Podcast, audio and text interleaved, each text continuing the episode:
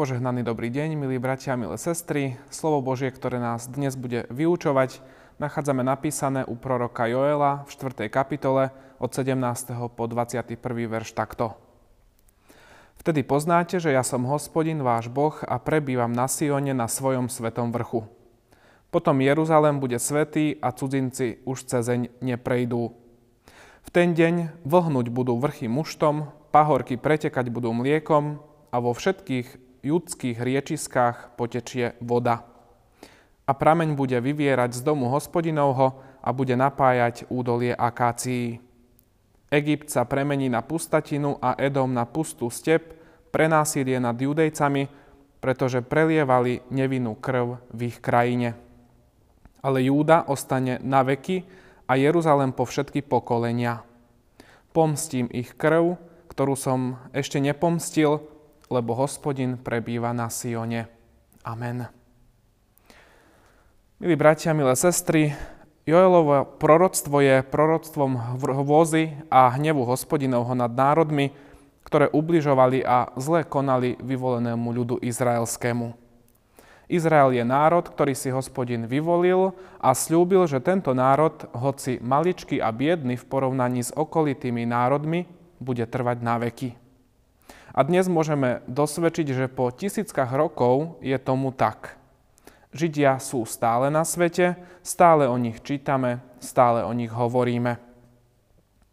Hrôzy, ktoré opisuje prorok Joel, nám chcú aj do dnešných dní povedať, že bez pokánia a bez Krista v srdci dobre sa nám vodiť nebude. Od hriešného človeka Hospodin od stvorenia sveta očakáva nápravu a pokánie. Keďže zatvrdilé ľudstvo túto Božiu vôľu často ignorovalo, Hospodin zasahoval do životov ľudí a národov rôznymi trestami, ktoré chceli povedať len jedno, a to, že ak budete konať proti vôli Hospodinovej, tak prídete o svoj vlastný život. A tak Pán Boh zoslal aj 10 rán na Egypt, ďalej vyschol vinič a figovník zvedol, granátovník, palma i jabloň, všetky poľné stromy uschli, lebo uschlo, z čoho ľudia mali radosť. A prvá kapitola proroka Joela svedčí aj ďalej. Semeno sa scvrklo pod hrudami, stodoly spustli, sýpky sú zborené, lebo obilie sklamalo. Ach, ako vzdychá dobytok, trápia sa stáda rožného statku, lebo nemajú pastvu. Aj stáda oviec hynú. Bratia a sestry, tieto hrozné obrazy biedy svedčia o tom, že odplata za hriech je smrť. A toto Božie pravidlo platí od stvorenia sveta až do tejto chvíle.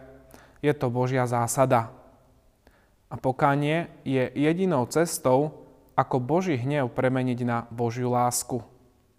Keďže my ľudia nie sme často schopní ani oľutovať, keď niečo zle urobíme, ale ešte sa s tým chceme aj pochváliť, hriech náš je veľký, je nezlúčiteľný so životom. Aby však táto veľká hrôza, ktorú Hospodin pripravuje pre každého nekajúcnika, nepadla na hlavu ľudstva, poslal Pán Boh svojho Syna Ježiša Krista. Na jeho hlavu padol všetok Boží hnev, ktorý sme mali schytať my ľudia.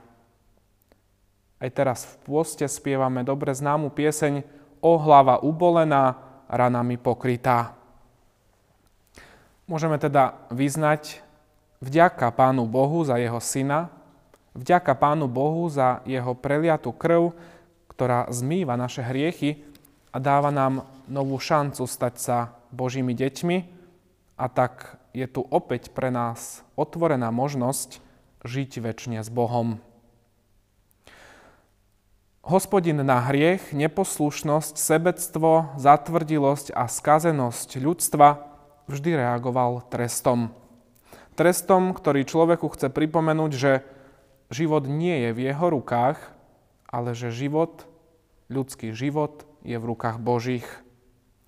Pandémia, vojna, chudoba, najnovšie hrozivé zemetrasenie, toto sú ďalšie veci, ktoré by dnešná cirkev mala ako proroctvo hlásať na výstrahu pred hriechmi dnešných ľudí. V vidíme, že zo dňa na deň sme na tom horšie, stále ťažšie sa žije. A ak nevložíme svoje životy do Kristových rúk, ten Boží trest napokon dopadne na nás a dvere do Božieho kráľovstva sa pred nami zatvoria. Presne tak, ako sa zatvorili pred 5 pochabými pánami. Dôvod Božieho hnevu je málo viery v našich srdciach. Stále menej je viery vo svete. Už evanjelista Lukáš sa pýtal, ale keď príde Syn človeka, či nájde vieru na zemi? Dnešný biblický text nám zvestuje, okrem tej hrôzy, zvestuje nám v neposlednom rade aj krásne evanjelium, že tých, ktorí sa obrátia k Pánu Bohu, tých čaká Božia milosť a Božie odpustenie. Pán Boh dopustí na človeka súženie, ale nikdy neopustí. Boh chce zachrániť každého človeka a tá záchrana bude spočívať v dokonalosti, ktorú opisuje aj posledná kapitola proroka Joela. V ten deň budú vlhnúť vrchy muštom, pahorky pretekať budú mliekom a vo všetkých judských riečiskách potečie voda. A prameň bude vyvierať z domu Hospodinovho. Je to úžasné svedectvo o Božej milosti, dokonalosti a láske k človeku. Boh je milujúci a nenechá ťa samého v tvojich ťažkostiach, hriechoch a trápeniach. Miluj Krista, lebo On tak teba miloval, že sa obetoval, aby hriešnik nezahynul, ale mal večný život. Amen. Skloňme sa k modlitbe. Všemohúci Hospodine, vďaku a chválu Ti vzdávame aj v tento deň, že Ty sa opäť každý deň zmilovávaš nad nami. Ďakujeme Ti za Tvoje sväté slovo, ktoré nám často znie na výstrahu, ale na druhej strane nás chce aj potešiť, že keď budeme žiť podľa Neho, naozaj nás čaká hojnosť, ktorú opisuje aj prorok Joel v poslednej kapitole. Daj nám žiť náš život tak, aby sa Tebe páčil.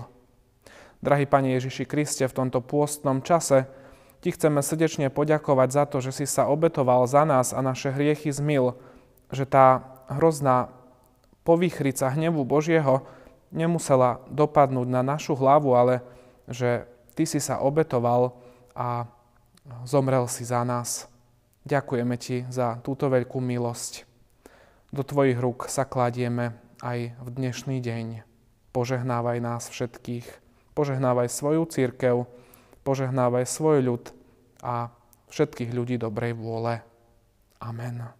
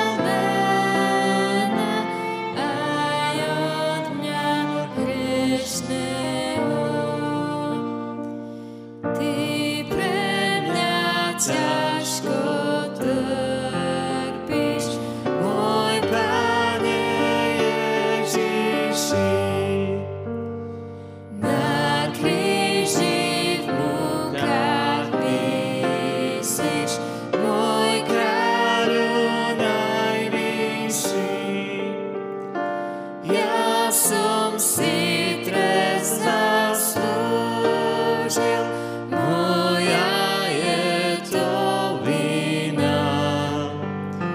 Ja som ten kríž položil na Božieho Syna.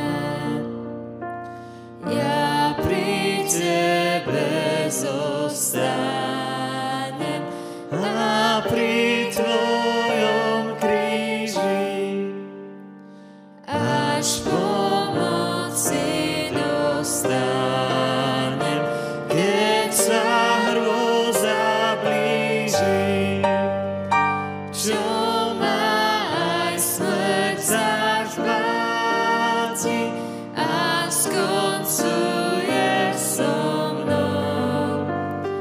Duch sa k tebe navráti, zmiluj sa nado mnou. Zo srdca ti ďakujem, môj priateľ najmilší, za